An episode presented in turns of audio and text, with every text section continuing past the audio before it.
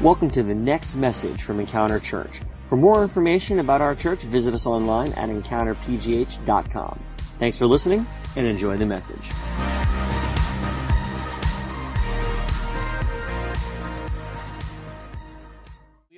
Spending uh, the month of December not just talking about Christmas, but trying to uh, approach an alternative approach, I would say, to, to Christmas called the Advent driven life. Last week we began our series where what we're trying to do is we want to show the world that there is more to this holiday season than just the pursuit of more and more things, which, as we kind of talked about last week, leaves us oftentimes feeling like we need more and more stuff, that whatever we acquire is never quite enough. So this December, we're choosing what we're calling the Advent driven life. And what we're doing is exploring four different portraits from the Bible of individuals who were waiting for the Savior to come. And we're kind of exploring what is it that we can learn from them about the birth of Jesus and then learning how we can live those principles out during this Advent Christmas season and beyond. Well, last week we talked about waiting for God. The, one of the most important aspects of Advent is the concept of waiting, right? Waiting for a Savior. And we explored two separate individuals. One was a man named Simeon. We learned about Simeon and we discovered that waiting patiently for God brings the greatest reward of God's power and presence in our life. If we want Him to act on our behalf, we wait for Him and we can see that He'll show up in our finances, in our relationships, in our work situation, in our home life. That, that it's better to wait for God to do His thing than try to do it on our own. We learned that from Simeon. The next story was with Anna. We learned from Anna that waiting for God oftentimes signals a preparation in our life so that we can be ready to be used by God for His purposes, ultimately to reach other people in our lives. Oftentimes, kind of as I just said in our giving moment, that it's not just for us. The good things that God does for us is wonderful, but He also wants to partner with us to reach other people to have the same. And so we learned from Anna that waiting for God often signals preparation. And we talked a lot about waiting and how it can be difficult. And the big idea of last week was this it was that waiting only really has meaning if we're waiting for the right thing. We can wait for a lot of things in life, but they'll oftentimes leave us feeling empty and dry and searching for more. But waiting on God is so, so worth it. Well, this week we're going to continue with another aspect of Advent, which is called seeking for God, seeking God. So there's the idea of waiting, which in some ways is passive, right? There's a, it's a, okay, I'm just going to sit here and expectantly wait. Well, now this week we're going to talk about another aspect, which is seeking God. Um, just a few weeks ago, I lost my wallet. I was at uh, a friend's house, one of our uh, individuals here in our church. We have a Monday night football group, a bunch of guys and some ladies get together and we go to different people's houses on Monday night and we watch football games. That's the body of Christ in action right there, okay? Sitting down as a, as a brothers and sisters and just watching football and having a good time together. Um, so one night I went to, to their house and and went home and the next morning discovered that I couldn't find my wallet anywhere. And so what did I do? Immediately I stopped all of the plans that I had for that particular day and took a few hours searching for it. I went back to their house, I texted them and called them and asked if I could get into the house and look. I searched underneath the couch cushions. I mean, I was putting my hand in some, you know, dirty spots underneath those couches. You know what I'm talking about with couches, right? No offense to you guys whose house it was. But, um, and I went up into the bathroom and I tried to retrace every step that I could find and didn't find them in the house. And then I went outside and thought, well, maybe it fell out of my pocket as I was getting out of the car. And it's a rainy day. So I'm down in Millvale and I'm, I'm kind of crouching down and like trying not to get wet. I'm looking underneath cars. I mean, there's puddles everywhere. I'm looking down in sewer holes. Like I'm trying to find my wallet because it has important things in it, right? I mean, it's got my check card and my license and all sorts of things. It has my Dunkin' Donuts card in it, guys. Like the serious, serious things. And so I searched and searched and searched for it and didn't find it, actually, kind of interestingly enough. So I ended up canceling all my cards and I had to order a brand new license. And wouldn't you know, the very next day it was in my pants drawer. I, yeah. So, but that's, but that's the point is that I, I went and searched for it. Sometimes, however, though, in my life, there are things that I don't search for. Sometimes I'm interested in things and I think, oh, that's intriguing or that's interesting, or maybe hear something on TV or there's a product like in a commercial or something that I think is interesting. But then I don't really go after it. Like my wallet, it was so clear. I've got to stop everything. This is important. I need to go find it. Other things in my life, I'm interested in them, but I don't really put the attention or the effort into it and just kind of leave it be.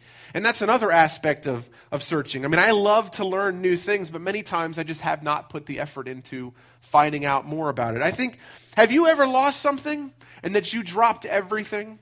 For it? Have, have any of you ever lost your wallet? Or maybe that there was something important that you needed to search for and you went after it. Did you turn your house upside down to search for that thing? In fact, in Scripture, we see oftentimes that, that, uh, that, that the kingdom of God is about that concept. That Jesus multiple times said that the, that the concept of the kingdom is like a pearl or a treasure and it's, being, it's worth seeking after. But sometimes, I think also times in Christmas we see that, right? People are scouring stores for, for the, the hot item of the year. I remember when I was a kid, it was Tickle Me Elmo. Right? Tickle Me Elmo was the thing that everybody wanted to do. They would go to Toys R Us and they would go to Walmart and they would go to Target and they would search whatever the stores were at the time for. I don't know what the big issue is or the big item is this year, but there's this idea during the Christmas season that there is something out there that we've got to get and we will go and we will find it. But maybe there were times where you didn't Perhaps there was something in your life that you felt like um, you lost something, but it was just like, it's not that important to me, and you kind of let it go, and you didn't really search for it. That the thing, you know, wasn't a big deal, maybe like a remote. There have been a time like, I just, I'm just, I can't find the remote. It's not a big deal. I'll just get a new one or something like that, right? So there's these two ideas of a seeking concept. One, where things are so important, where it's something that it requires me to drop everything and it's a priority in my life, and other things that are that, that I lost something or I need to find something, but for whatever reason, we just don't give it enough merit. One puts the emphasis on importance of something and the other doesn't. And in Advent, we are confronted with the same dilemma. The concept of, of waiting and seeking for God. We are faced with that same dilemma, and that's this to seek God with priority in our lives or only in passing. That's the dilemma that we are faced with during this Advent season is how are we seeking God? Are we seeking Him intentionally with priority or is the concept of seeking out a Savior or God in our life, is that a, is that a passing thing or something without much merit? Well, let's explore a famous passage of Scripture today to see what we might learn about the concept of seeking. Would you open your Bibles with me to Matthew chapter 2? Matthew chapter 2. If anybody has a Bible, can you hold it up in the air? Is there proof of anyone existing with one? All right, we've got an actual Bible in the room. Two of them. How about that? So, so here, here, let me just tell you something real quick. We have Bibles down here for you. If you need a Bible, we have them here and we have them in the Connection Center. Please, please, please take them. They are free, okay? The second thing is if you have a smartphone or a tablet, please uh, get the Bible app, the YouVersion Bible app. I think just 212 million people, I think, downloaded them. I just saw this week. It's incredible.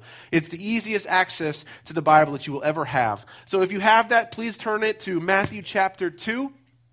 We're going to read verses 1 through 12 today. And this is what it says. This is a very famous passage. We're going to learn about seeking God. It says this Jesus was born in Bethlehem in Judea during the reign of a king named Herod. About that time, some wise men or magi from eastern lands arrived in Jerusalem asking, Where is the newborn king of the Jews? We saw his star as it rose, and we have come to worship him. King Herod was deeply disturbed when he heard this, as was everybody in Jerusalem, because it's going to be shaking things up, right? A new king he called a meeting of the leading priests and teachers of the religious law and asked, Where is the Messiah supposed to be born? So this guy knew that there was a prophecy of a, of a coming king. And so he called all the smart guys into the room and said, Where is this Messiah, this chosen one, supposed to be born? And they said, In Bethlehem, in Judea. It's like a city in a state, okay? And they said, For this is what the prophet wrote. And then they referenced this Old Testament prophetic uh, writing here. And it says, And you, O Bethlehem, in the land of Judah, are not least among the ruling cities of Judah, for a ruler will come from you who will be the shepherd for my people Israel. Verse 7 says Then Herod called for a private meeting with the wise men, and he learned from them the time when the star first appeared. Then he told them, Go to Bethlehem and search carefully for the child, and when you find him, come back and tell me so that I can go and worship him too. After this interview, the wise men went on their way, and the star that they had seen in the east guided them to Bethlehem. It went ahead of them, and stopped over the place where the child was. When they saw the star, they were filled with joy. They entered the house and saw the child with his mother Mary, and they bowed down and worshiped him. Then they opened their treasure chests and gave him gifts of gold, frankincense, and myrrh. And when it was time to leave, they returned to their own country by another route, for God had warned them in a dream not to return to Herod. So, what we see in this story, in this passage of Scripture here, in this very famous passage, which many of us on our mantles in our house or in our apartments have these nativity scenes, and oftentimes there are the wise men there bowing down and they have gifts, right? It's a very, very popular, very famous passage of Scripture. But in this Scripture, we see two different people who are seeking after Jesus in a very different way. The first is the Magi and the star.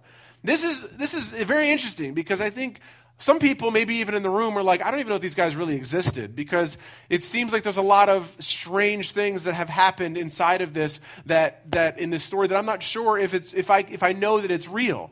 So the Bible tells us that they call them magi. The word magi is sort of a word we get the word magician from. In the culture of the time, magi literally meant like astrologer. Okay? These guys, what they would do, it wasn't so much arts like magic, like pulling a rabbit out of a hat or, or like turning things invisible or things like that. We're talking, the concept of the magi was this idea of, of, uh, of priests or kind of high ranking individuals who studied after the stars and looked at the patterns in the sky. They were very much, they believed that what they saw in the sky and the way that the star patterns moved told them about important events that were happening. Uh, they were perhaps priests as well. Some of the religious areas uh, or in the countries where they came from, they would have been considered priests, like of their religions. And the Bible tells us that they were from the east. Now, we have a map on, on the screen here of where they were probably from, either from an area called Persia an area called Arabia or an area called Mesopotamia, which ultimately is either Persia is where Iran is, Arabia is Saudi Arabia, or they're from like the Iraqi area. So Israel is literally right between the words Egypt and Arabia. Okay, that's where Israel is. And so it says a star rose in the east. So they were over here in the east, and they saw the star rising in on that side where it was heading towards there. So they were from this area, is where we know that they were from. They were experts in interpreting dreams and looking into the sky to see what exactly the star patterns would mean. Verse 2 actually says that they saw his star rising and that they have come to worship him. So we see right off the bat that these guys were searching for something and they wanted to worship who they felt like was important. Now, this star itself has caused some controversy the concept of the star, a lot of people, particularly individuals who are looking for empirical evidence for things, have said there is really no evidence of a brand new star that arose out of anywhere. We know that it just doesn't happen, that, that a star just sort of pops up. And some people explain it with a miracle. They would say, well, well, you know, God is the God who created the universe, so he could certainly just make something appear in any given moment. And that's true. I mean, it is true. God can do that. Other times we see that it says that the star sort of moved. Some people think it was a comet. Some people think that the star in the sky was a comet that was kind of going along, but there's actually a really, really interesting theory which I kind of ascribe to when I'm looking for some sort of scientific evidence of what this star might have been. And, and there's a, a, a man, a famous astronomer by the name of Kepler. And he says that around that time that Jesus was born, there is scientific evidence that the, the constellation of Pisces actually had in its formation the planets of Jupiter, Saturn, and Mars showing up within the constellation. I think we have uh, on our next slide here. So, this is what the constellation of Pisces looks like. It's sort of this V here. Kind of looks like Pittsburgh, actually. And, and you can see in the middle Saturn, Mars, and Jupiter. Now, what he is saying is that during this time, the men from Persia or Arabia from that area would have looked up and would have seen this constellation, but seen these additional planets in the constellation cluster and would have said, Whoa, this is completely different than what it normally looks like. You, you following me here? I know this is kind of like a sort of a teaching seminar thing here, but here's why it's important. These wise men would have seen the unique star formation. That's not normally there, it only happens every so often. And they would have carefully studied the patterns in the sky and recognized that this is different. Now, why is it important? It's because throughout ancient Near East, the births of extraordinary savior type figures were often believed to be accompanied or thought to coincide with astral phenomenon. So for them, for these men in their religions, it was a part of their faith that when they saw this kind of astral phenomenon, that it, to them it signaled the birth of an important savior like figure. In fact, it happened similarly with Alexander the Great. So these men from another country who are not Jewish people, who are not from their country, who don't have the expectations of Messiah, see this star in the sky hovering over the Israeli area, and they said, There is something important happening. We have to go. You understand? This is important. This is crazy how this happened. And so, their expectation, according to a man named Josephus, who was a historical writer, there was an expectation in the Near East that a world sovereign was going to be born out of Israel. So you put those two pieces of information. In the east area where these guys were from, there was already a, a, prophecy or an expectation, for some reason, we're not sure why, that there was going to be a world leader coming from the Israel area. And then these men are looking in the sky and they see this constellation in the sky, which they see as like a, a new star, right? And they see it and they follow it and it leads them to Jerusalem. So naturally, after seeing this star formation, they travel to the palace in Jerusalem because where else are you going to go if you're going to find a king, right? You're going to go to see the baby in a king's palace, expecting to find the newborn heir to the king.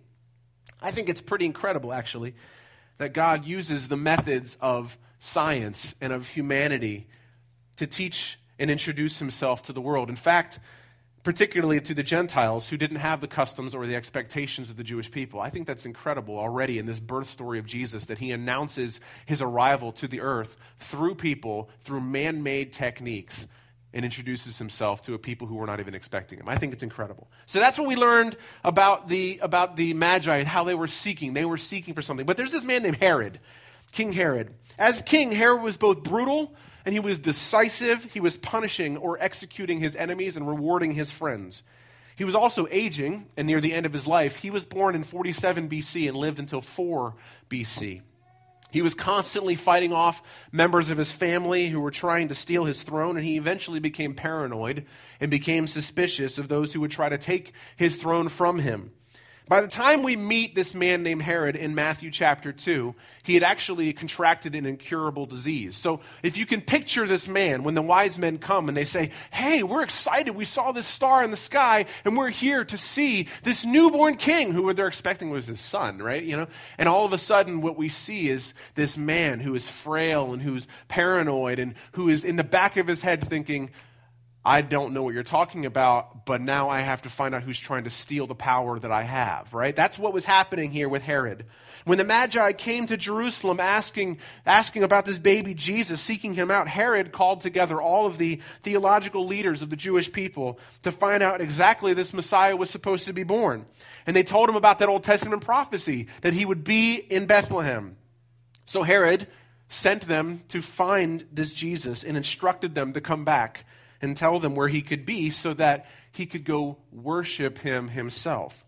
Whereas in reality, Herod had absolutely no desire to worship or to humble himself. Instead, all he wanted was to preserve his own way of life. In fact, what we find out in the very next passage of Scripture, right after this story, is that immediately after, Herod orders all children, all male children under the age of two or under in the Bethlehem area to be killed. Because he wanted to preserve his own way of life. So we, we see two different kinds of seeking here. We see the Magi who were searching for answers, something greater than themselves. They were aware that, that there was an adventure waiting for them, that, that, that they saw something and said, I, I, There's a hunger inside of me to, to answer the questions that are deeply found in my life. And they went at great cost and great expense. It took them about a month on foot, maybe if they were on camels or on another animal, perhaps took them only a couple of weeks. But the amount of money that it took, the places to stay, and the food, and the lodging and travel arrangements took expense for them to go out of their way to seek after this one that could provide answers for them. But on the flip side, we see Herod, who was seeking really only to protect what he had his power, his lifestyle. He refused to see anything greater than himself. He even called together the theological leaders and said, Where is the Messiah to be born? He was a Jewish man who was expecting the Messiah. The Messiah was the Savior of all Israel's people. He was aware of that and yet tried to stamp him out. So we see two different, very different types of seeking. One is to seek the answers and something greater than ourselves, and the other is to seek something in order to preserve our own way of thinking and our own lifestyle. And I think for us, it is very similar. It's the same. When we seek God, we can do one of two things. We can either seek to find the answers to the questions that we face in life, right? Sometimes for us to seek after God is to say, God, I don't, I don't have all the answers. I don't know how I'm going to live, how I'm going to fix this problem. I don't know how to be the person that I feel like I should be. I don't know how to live up to the dreams that I feel like are inside of me. And whether or not they, they believe, there may be people in the room right now today who say, I don't know what I think about God. I don't know what I think about Jesus, but I came here because I'm looking for some kind of an answer, something greater than myself. And that's one way that we can see and intentionally pursuing the one who has those answers. Or, or maybe there's someone in the room today who's seeking out information and they're satisfying, trying to satisfy this internal hunger, but ultimately with the desire just to fit it into their own worldview and to preserve their own way of thinking. They're seeking after information, they're seeking after knowledge. And they're two very different things. I think I have met people who've come to our church, and, and we want this to be a place of exploration. It's one of our main concepts or values here is, is exploring faith. We recognize that people are in all different walks of life and all different places, and they have lots of questions. They don't know exactly what they think about God or, or about Jesus, or maybe sometimes I say things about this man named Jesus, and they think I don't really know if I believe that or if I agree with that. And I, wanted, I want this to be a place. We believe God created this place to be a, a house where people can come and say, I just want to know who this God is. I feel like there's more, and I'm seeking after that. But there are people who are not here for that reason. There sometimes I'm saying I'm not new if there's anybody particularly in the room, but I say sometimes people come here or go to any church or, or look up on the internet anything about God or about Jesus just so they can gather information and it doesn't change who they are or how they live, but instead they just assimilate it so that it, they, can, they can sort of wrap it around and keep doing what, exactly what they want to do. You understand the difference between the two? One is seeking something greater than myself that can help me be the person that I feel like I should be. The other is saying, I'm good enough where I am. I don't really need a Savior, but I want to know this information so that I can just sort of, I can wrap it into a nice bow. And I think this is where many people struggle with Jesus. They, they're face to face with this man. I mean, even Gandhi said, I like your Jesus, but I don't like your Christians, right? Like, because there's oftentimes a, a, a, dissonance that we see between what Jesus said. People love looking at Jesus. They love saying, oh, he loved people. He gave of himself. He was so generous. He was friendly. He had kids sitting on his lap. He was like Santa Claus. I mean, it was like people love the picture of Jesus, but they oftentimes don't want to assimilate the things that he says, like take up your cross and follow me daily. He talks about laying your life down for other people. When it comes to implementing the things that Jesus says to become a follower, a disciple of him, many people say, I like Jesus and I'll take the pieces and I'll apply it to my life, the things that, that help me in what I want to be. But Jesus said this concept of seeking in Matthew 7 7. He says, Ask, very famous verse here, ask and it will be given to you. And he says, What? Seek and you will find. Knock, and it will be open to you. See, what Jesus offers, people want, but many people are not willing to seek it. Many people are not willing to search for it to intentionally get it. Jesus was telling him everything you want, every answer to every question, every problem that you have in life, I can help you with it. I can be there for you. I can make you and help you become the person that God wants you to be, the person that I created you to be. But you have to come and find me. And many people struggle with that idea. They struggle with that idea of laying down themselves like Herod did. Herod wanted to find the Messiah not so that he could learn from him and become who he was meant to be, but instead so that he could, he could, he could assimilate what he knew about Jesus into keeping his life exactly the way that it was. Herod was not willing to give up anything, he was not willing to give any cost for anything. He was only willing to go as far as knowing this Jesus just so he could stay the same.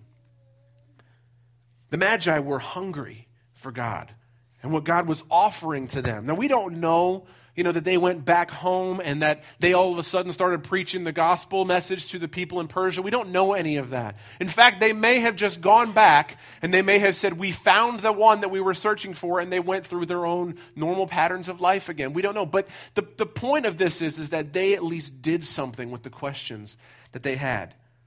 Whereas Herod only wanted the end result for himself and wouldn't pursue anything that would cost him anything or require him to change his lifestyle. Jesus offers the answers to the questions that we face, and he said, that he'll actually reward us if we earnestly seek him. In fact, Hebrews 11:6 on the screen here it says that he rewards those who sincerely seek him. Last week we talked about a reward for those who wait patiently for God.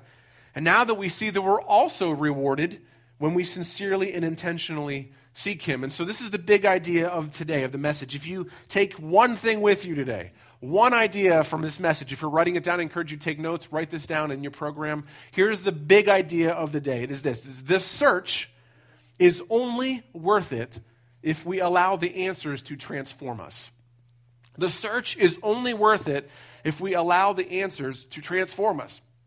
Last week we talked about how the wait is only worth it if we're waiting for the right thing. And in this case, it's a similar concept that the search, the thing that we're looking for is truly only worth the energy. It's only worth, you know, the expenditure that we put out if we are allowing the answers to transform us. Because similarly, what we talked about in the Christmas season, if I go and I find that gift that I love and I want it, it ultimately doesn't satisfy me and I have to search for something else. Next year, I find myself going to the same store looking for the same thing. The same thing is true in our faith. If I'm searching for something, it's only truly worth it if I allow the thing that I find to transform me. We can look at Jesus, we can say, wow, you know, he had great things to say. You know, he had wonderful things to say and, and he, he can change people's lives and he did miracles. But if I don't allow his words to get inside of my heart, to get inside of my soul, to get inside of my behaviors and to influence the way that I behave, the way that I treat people, the way that I treat my wife or my kids or my coworkers, the decisions that I make with my finances, all of the principles that Jesus taught if I don't allow those things to get inside of me and to transform me, then what is the point of searching in the first place? Why do I come to church if all I'm going to do is live my life exactly the same way as I did when I walked in the door? And I'm not trying to like discourage anybody or anything because you come here, come here and listen and hear and allow the patience and the time. I'm not saying move beyond what you can do. But what I am saying is that in all of Scripture, I have seen that God refuses to let people stay the same. He will always act as a catalyst in your life, one way or the other. When you hear His word, somehow, whether it's preached or you read Scripture or a friend or a coworker says something that is God delivered through Scripture or whatever, when that happens, you have a choice to make. You can either say, I will either move closer to God or I'm going to grab myself tighter, which ultimately pushes me away. Those are the choices that we have. We cannot stay the same. We never can. We must always make a choice. And in this case, in this Advent season, this concept of searching and seeking out a Savior, this is not just for Christmas, this is all year round. Jesus invites us into seeking. He says, Ask, and it will be given to you. Seek me, and you will find me. Knock, and the door will be open. These are verbs, these are intentional actions. So, the Advent driven life that we are talking about this month not only includes waiting, but it also diligently and intentionally seeking God. It requires time, it requires effort, it requires energy. The answers that we are all searching for are available to us. I'm not saying that when you find Jesus and you get into a relationship and you have a connection with your Creator again, that all of a sudden you're going to become like a guru and have all the wisdom in the world, but and have the answers to every problem. What, it, what He does promise is that when we diligently and earnestly seek Him, we spend time with our efforts and our behaviors trying to know more about who He is and learning about Him and then allowing it to transform us, what He promises is that He will give us the pieces that we need for the times that we need it. And we will begin to understand.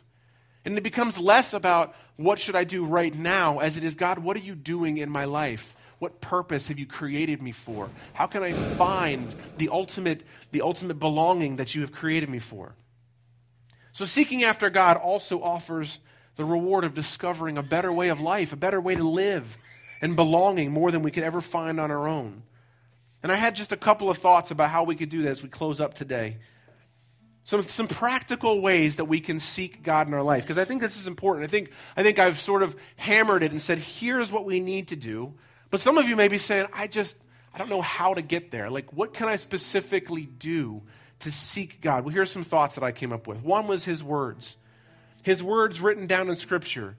Reading the Bible is really about discovering what God is like. When we read the Bible, a lot of times people say, I have a hard time identifying with the characters because these a lot of people were 2,000 or more years ago and they lived and their culture is so different. But when we read Scripture, try to read it from a perspective of what can I learn about who God is? The way that He interacts with people is consistent throughout all of Scripture. When you want to see what Jesus was like, read His words and see how He treated people. See what He said about people. See what the Bible says about God. When we read His words, we seek God. We learn about who He is and what He is like. We can seek God through prayer. Prayer is just conversation with God. It's, it's, a, it's a conversation and listening. We actually have a, a dream team huddle before service where our, those who are part of our, our dream team, we kind of come together with a, um, a devotional. And this morning, my wife, Heather, taught about prayer and said that it's what it is. It's just a conversation. It's telling God what you think and what you're going through, and then stopping and listening and allowing, allowing His presence and His Spirit to speak to you. Prayer is how we seek through God. Another way is through relationships. Relationships are like living examples of God's transformation. We have our life groups. You know, every, every year we have our, the semesters of life groups, and we, we come here and we try to create a space for people to, to have relationships with each other. We go out to lunch with each other. We have that Monday Night Football thing I was telling you about. All sorts of ways for us to rub shoulders with people whose lives have been transformed by God. And when we engage in those relationships, we see living examples of what it's like. And you say, wow, he did that for that person. I think he could do it for me too. We seek God in relationships. We seek Him through learning. When we come to church and we hear the teaching of God's principles, we're learning and we're seeking to understand the connection that we have with our Creator. We do it through worship and connecting to God's heart. And when Aaron leads us every Sunday, that's why he says this is not just about the words. He says, when you're singing them, look at the lyrics on the screen and sing them from your heart. We're connecting, we're seeking a connection with our Creator, with God. We can seek God through worship and finally through serving. Through serving is by practicing God's priorities. We allow God, as we know Him, as we seek out Him, and we hear what He's like, and we try, begin to live in the way that He wants for us, we begin to now replicate that as we serve at church, as we serve people in our families when I'm doing the dishes at home, I'm serving God as I'm serving my wife. As I take my kids to school, when I go to their, their, their practices for sports and, and things like when I spend time with them, when I'm walking down the street and I help somebody, when I pick up someone from the bus stop and take them back or whatever, what I'm doing is I'm serving people, but I'm seeking God because I'm learning about who He is and beginning to live that out in my life. You see, there's such tangible ways for us and we can live the seeking concept of Advent this Christmas season and beyond if we would just allow our hearts to be open to what Jesus might say to us. And so I encourage you today, and I encourage you every day that we gather, to come here with an expectant heart and with an intentional decision to seek after God who wants to provide the answers to the questions that you have and that we all have. And He wants to give us the meaning and the purpose that we so desperately crave and desire. If we would seek Him and be intentional about seeking Him, would you just close your eyes and pray with me?